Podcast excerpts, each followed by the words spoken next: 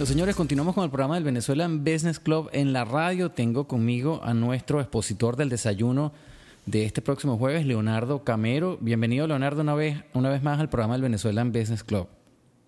Muchas gracias, Nelson. Gracias por, por de nuevo brindarme la oportunidad de estar aquí presente.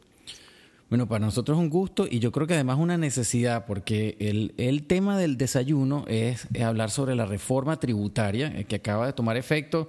Eh, estamos hablando con Leonardo, que es contador y tiene su compañía eh, de CPAs aquí en Miami y ya, pues parte del Venezuelan Business Club y nos ha ayudado muchísimas cosas, ha sido expositor también antes y obviamente en esta época es interesante hablar de de impuestos porque es la época donde pues declaramos todos los impuestos. Pero con esta reforma, que yo creo eh, que mucha gente tiene eh, bastante curiosidad, no solamente cómo impacta a uno como persona, sino cómo va a impactar la economía. Yo creo que hay muchas expectativas en, en pues todo el, el, dinero que esto en teoría va a hacer eh, va a hacer crecer la economía por el dinero que va a traer las que van a traer las compañías para acá, que van a repatriar. Esos son todos los comentarios que hemos escuchado, pero pues nosotros no sabemos mucho del tema y por eso te invitamos, Leonardo, que nos expliques un poco qué está pasando en ese ambiente donde tú te mueves, cuáles son eh, los cambios fuertes que, a priori se perciben eh, y cómo ves tú la cosa, pues, ¿no? Al futuro.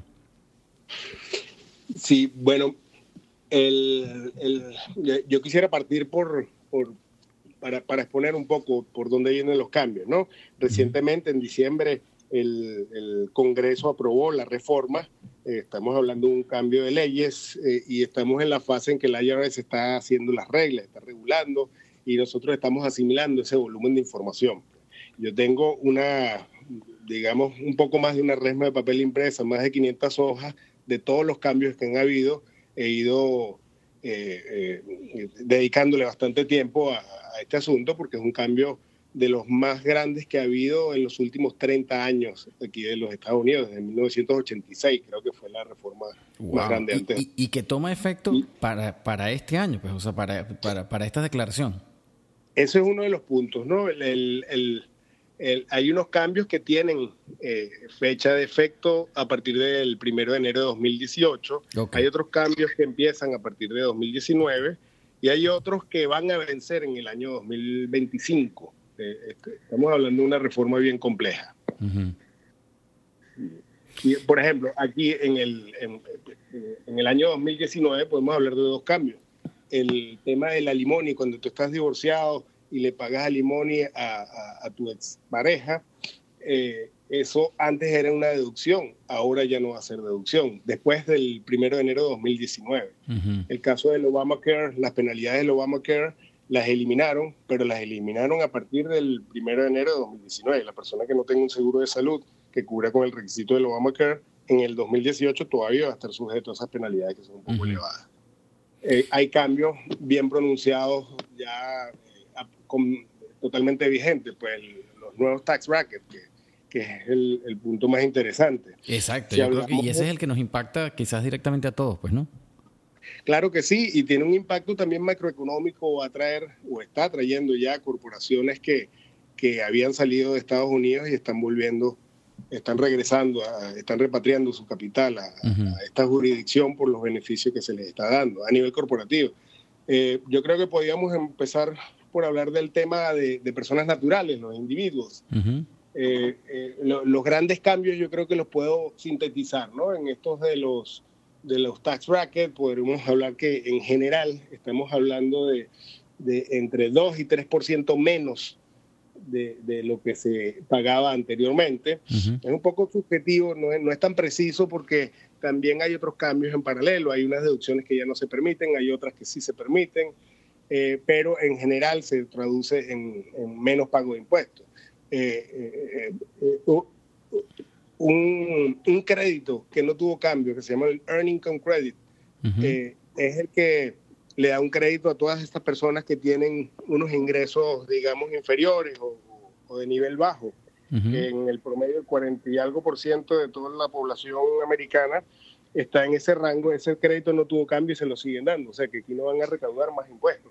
Por, no pusieron a pagarle un dólar. Eso, ese crédito, más bien, esta gente está recibiendo algún refund por, por, por impuestos que ni siquiera han pagado.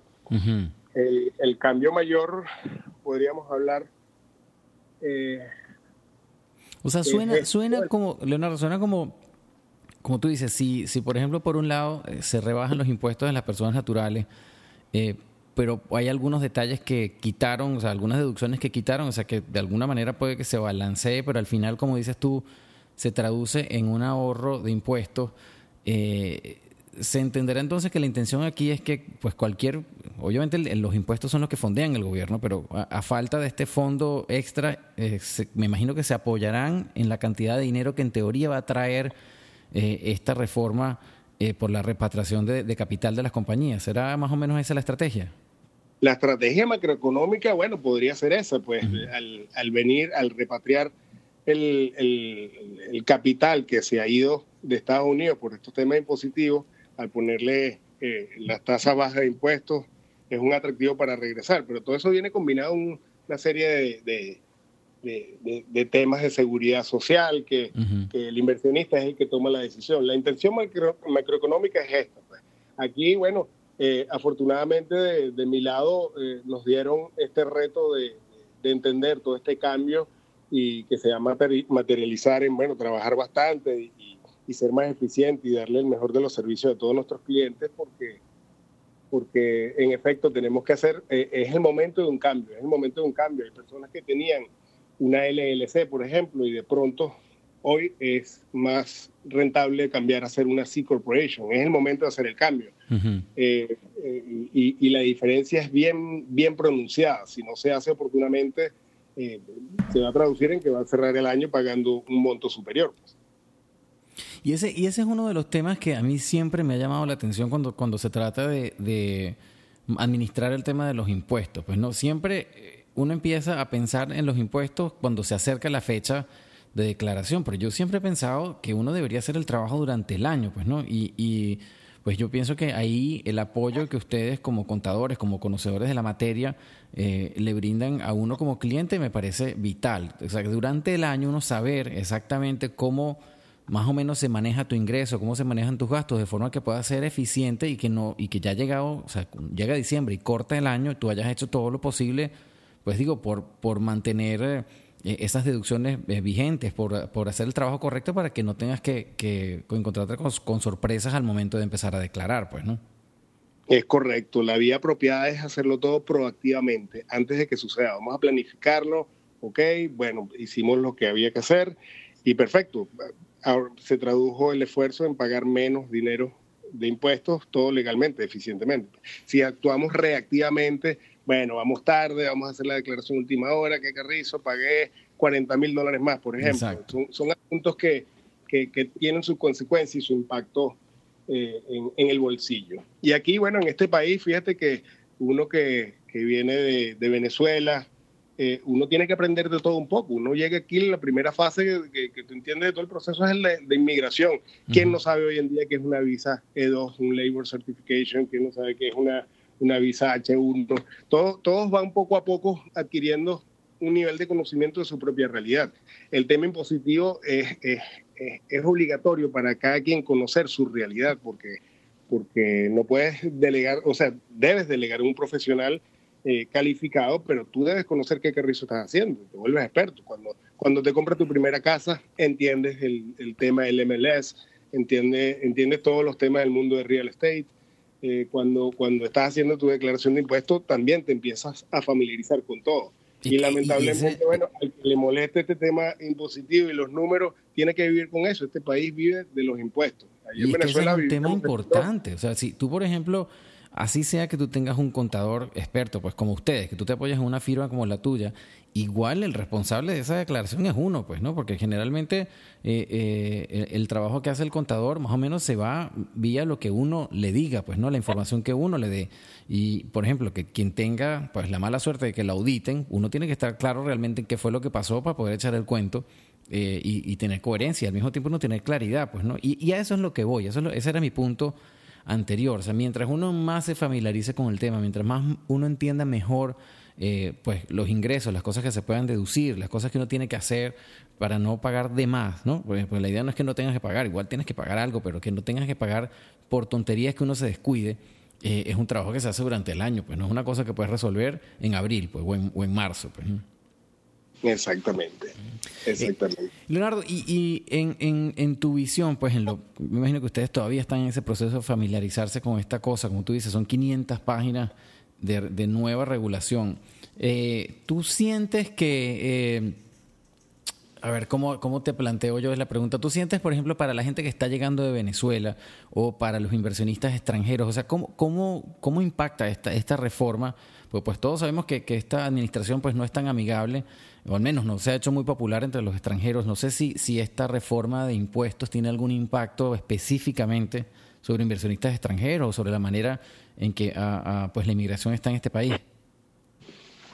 Sí, sí hay un impacto y y generalmente cuando el, extranjero empieza a ser residente fiscal americano, es donde eh, se siente el impacto más fuerte. Si uno, activa proactivamente, eh, si uno actúa proactivamente, eh, se pueden hacer algunos movimientos para reconocer una ganancia si fuera más eficiente en otra jurisdicción.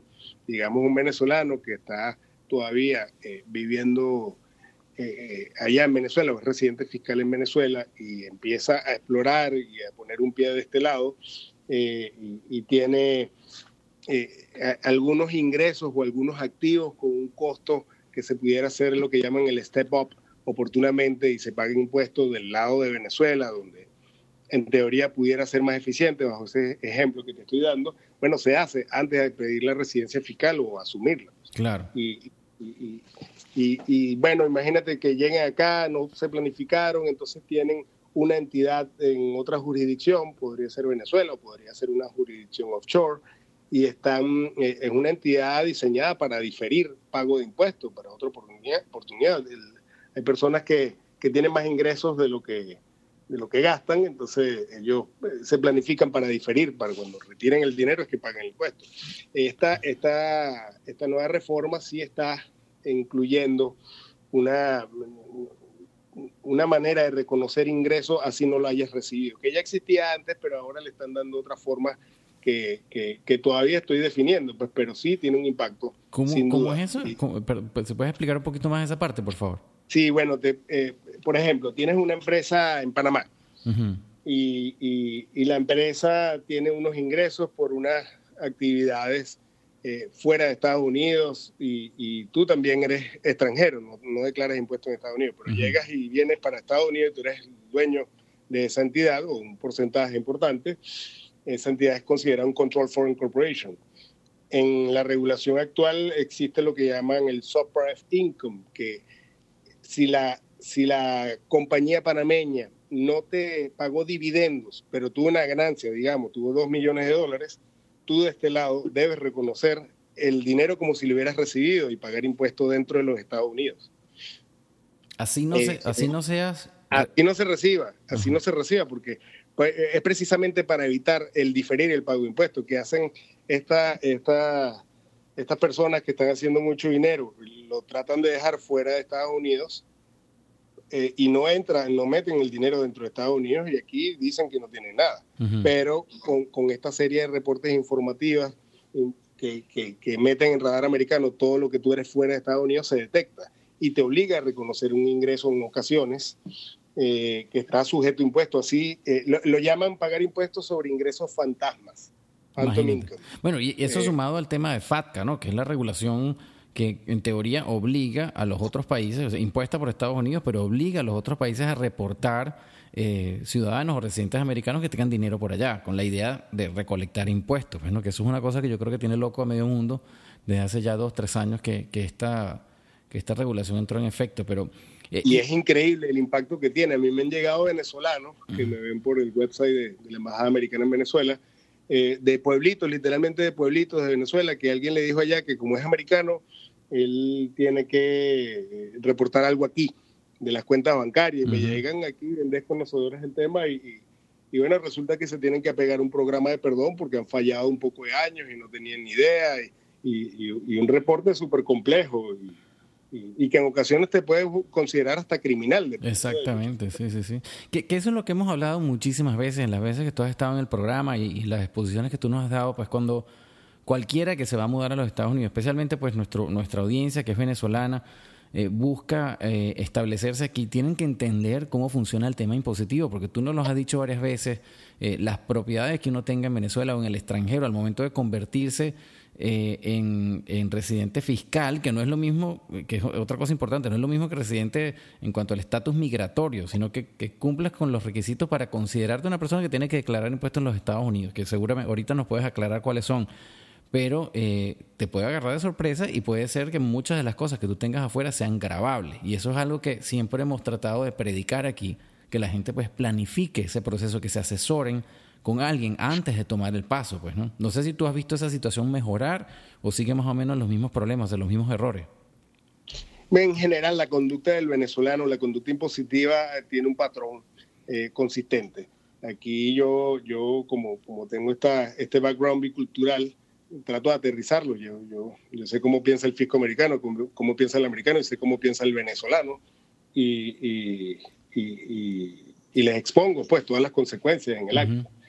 Por cierto, este asunto del OEDP, el que es el programa de perdón para cuando eres considerado evasor de impuestos en temas criminales ya, eh, se va a acabar en septiembre. Yo recuerdo que empezó más o menos, estaba yo empezando en el mundo por aquí en las firmas en el 2007 y estaba, estaban haciendo este, este, este tipo de amnistía y, ya eh, después de septiembre se acabó la oportunidad de perdonar a todas estas personas que tengan algo que esconder y, pedir perdón. O sea que te, se te considera criminal, básicamente.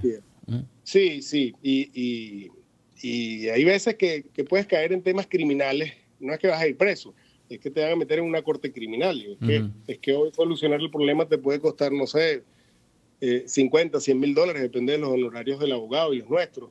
Eh, pero cuando estés metido en la corte, que te van a meter preso, eh, te va a salir un millón de dólares. probablemente no vayas preso, pero, pero, pero es una oportunidad de, salir del problema. Y el, récord criminal que te quede aquí, eso no se te borra nunca en la vida. Tú tienes que vivir con ese tema. quiere estar allí. Nadie quiere estar Claro. Claro, bueno.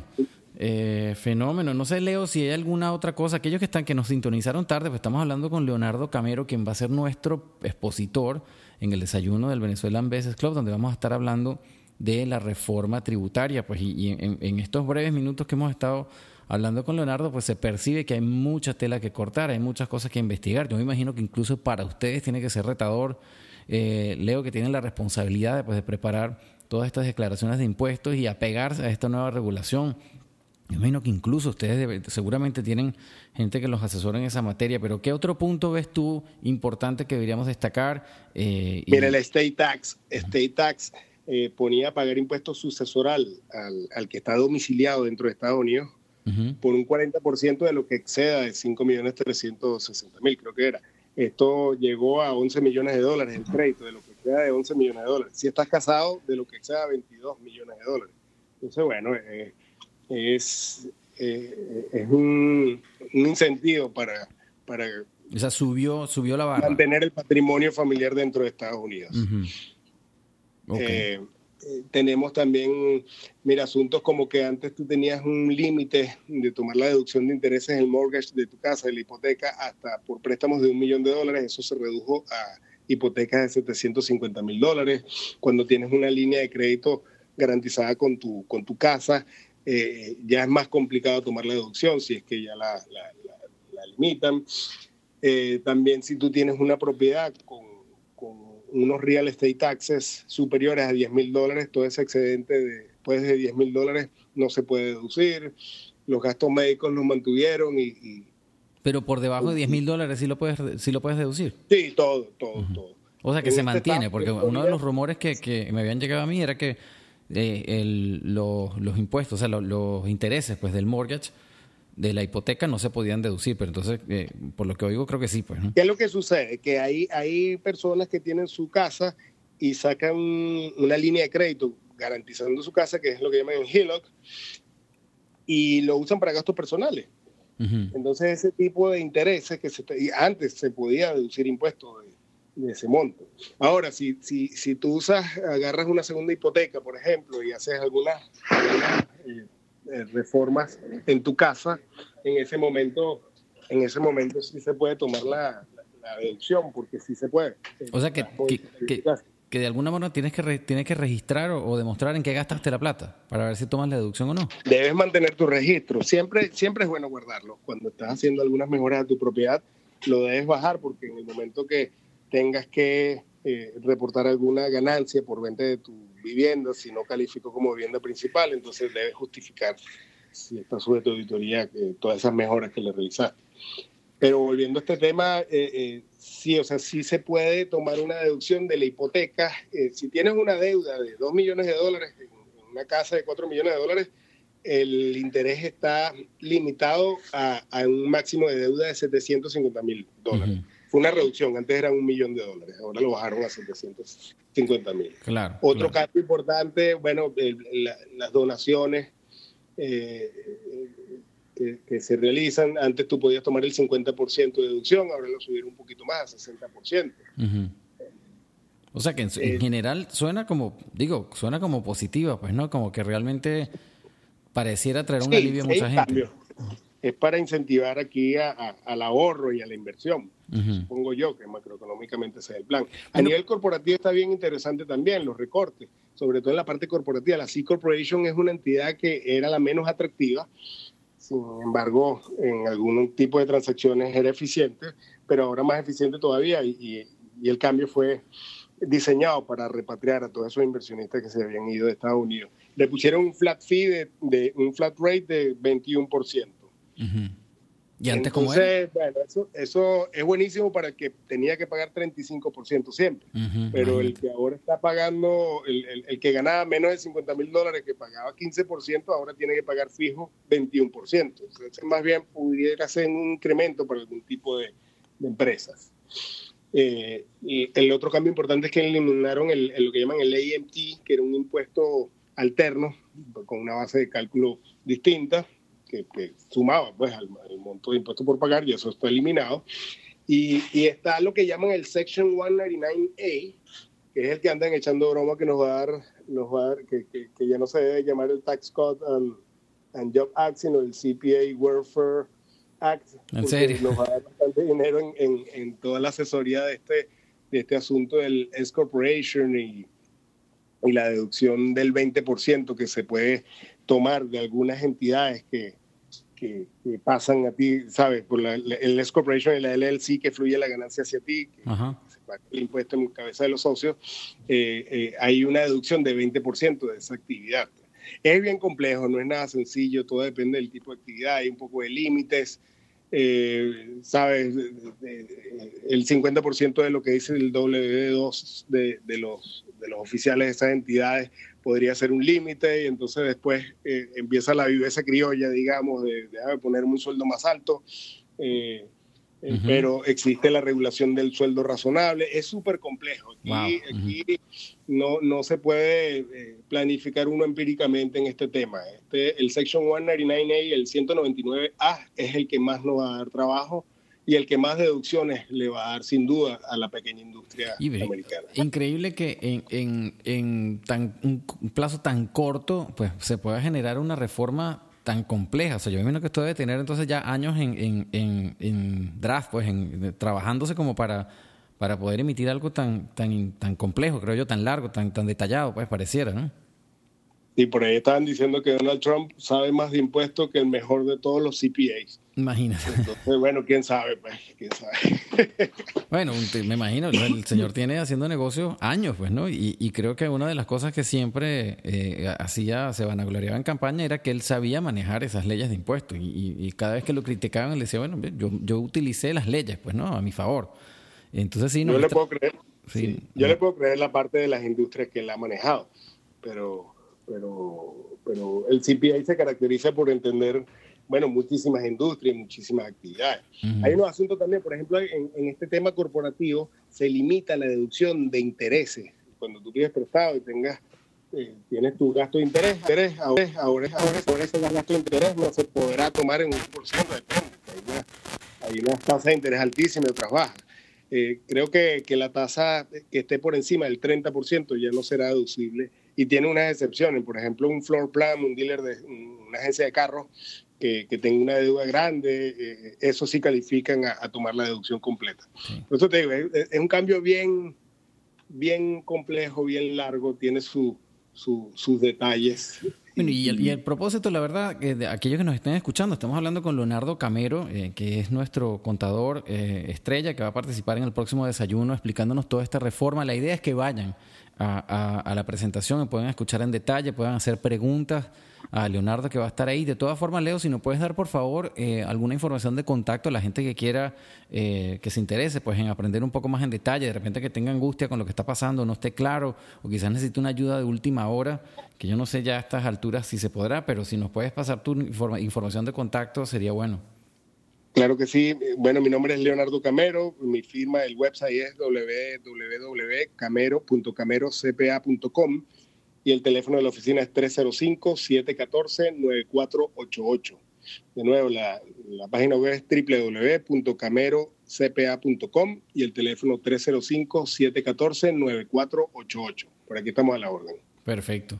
Bueno, entonces, para, para, los que nos estén escuchando, la cita es el próximo jueves en el desayuno del Venezuelan Business Club para que puedan aprender más sobre este tema, pueden hacer sus preguntas. Leo, muchísimas gracias por tu tiempo. Yo sé que estás súper atareado de trabajo y apreciamos mucho que nos des estos minutos para participar en el programa y darnos luces realmente de qué es lo que está pasando. Gracias a ti, Nelson, por la oportunidad de estar de nuevo al aire. Bueno, señores, vamos a seguir nosotros por aquí en el programa del Venezuelan Business Club en la radio. Mi nombre es Nelson Ramírez y ya regresamos con más información.